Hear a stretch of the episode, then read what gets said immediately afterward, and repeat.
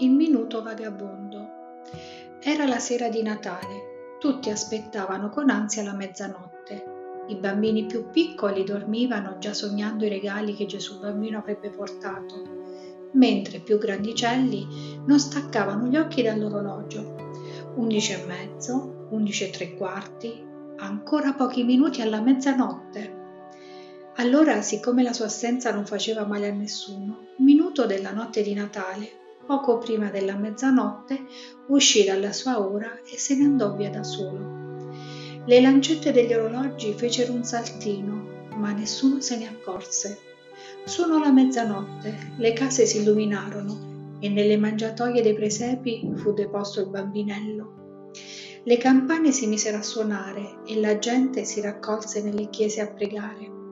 Nel frattempo il minuto della notte di Natale, scappato via, gironzolava per il mondo finalmente libero, fuggito dal ciclo del tempo, libero di andare dappertutto.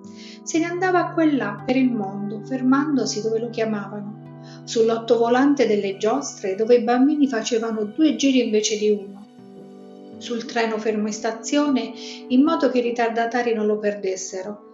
Tratteneva il ladro quel minuto in più che permetteva alle guardie di arrivare gli alpinisti in pericolo resistevano un minuto in più e i soccorritori li salvavano. La maestra stava per raccogliere i compiti di matematica e la classe intera supplicava ancora un minuto e il minuto di Natale arrivava. Poi si fermava sulla mano del capo di Stato, in procinto di firmare una dichiarazione di guerra, e sul carro armato, pronto a sparare sulla folla. Così qualcuno provava ancora a convincere il capo di Stato, mentre sul carro armato il soldato si fermava senza sparare. Per merito di quel vagabondo minuto di Natale, tutto il mondo viveva felice in pace. Ma in ogni paese qualcuno cominciò a preoccuparsi, gli orologiai, i fabbricanti di strumenti di precisione, gli astronomi si riunirono a discutere la questione nella notte tra il 24 e il 25 dicembre un minuto è uscito dal tempo, è scomparso e vaga nel mondo. Dobbiamo catturarlo o rovinerà tutti i nostri calcoli.